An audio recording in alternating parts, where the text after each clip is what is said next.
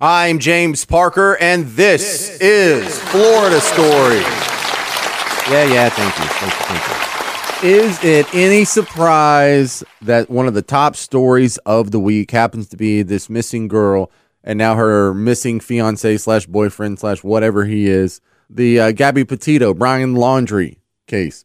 Guess where that's based? In Florida. If you haven't been keeping up, this young couple went on a cross country van ride where they were camping all along the great American West, like the Grand Tetons and whatnot. And he comes home one day in her van without her. And so uh, police try and talk to him. He doesn't talk to the parents. He doesn't talk to the police. He doesn't talk to anybody.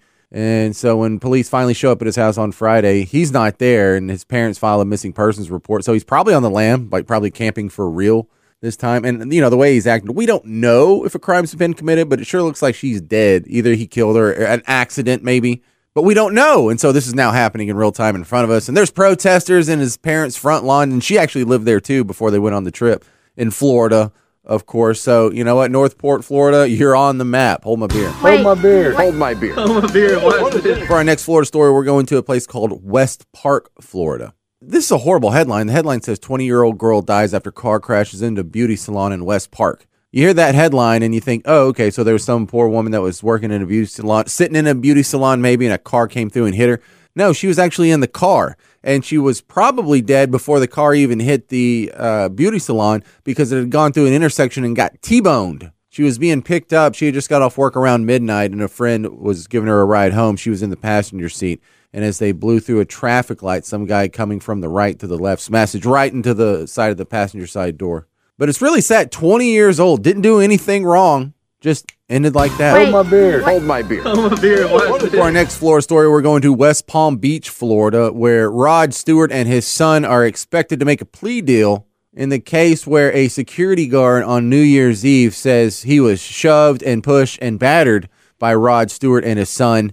And I'm you're already thinking what I'm thinking. Yeah, what's Rod Stewart like 80 something years old? How old could his son possibly be? Probably in his 60s.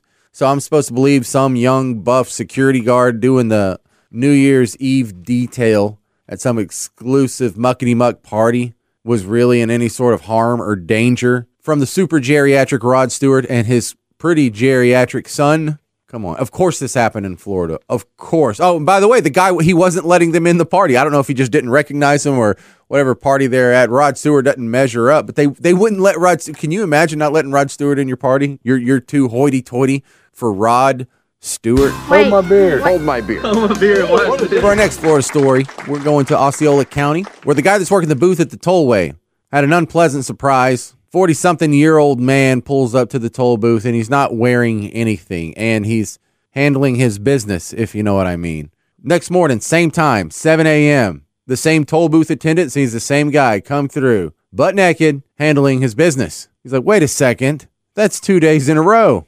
Next morning, same time, 7 a.m., 44 year old Florida man comes through the same toll booth, butt naked, handling his business. So the toll booth Willie says, Okay, I'm noticing a pattern here. Calls the cops. So the next day, same time, 7 a.m., 44 year old Florida man comes through the toll booth, butt naked, handling his business. And as soon as he pulls through, there's a cop waiting there, lights him up, pulls him over. And when word gets out, he's done this at a few other toll booths too. So that's that's his thing. You know, some people are real impulsive about playing golf or rescuing stray dogs. This guy likes to show off while going through the toll booth. Hold my beer. Hold my beer. Hold my beer. Hold my beer. What is this? For our next Florida story, Lake Worth, Florida, where a horse got stuck in a well. Now, I know you're thinking, how is that physically possible? But it's not a well like with the bricks around it and the little bucket that lowers into it. There was a, a well that had been dug years ago, and it used to have a pump on it, and the pump broke off. And then the little stump that the pump was on broke off.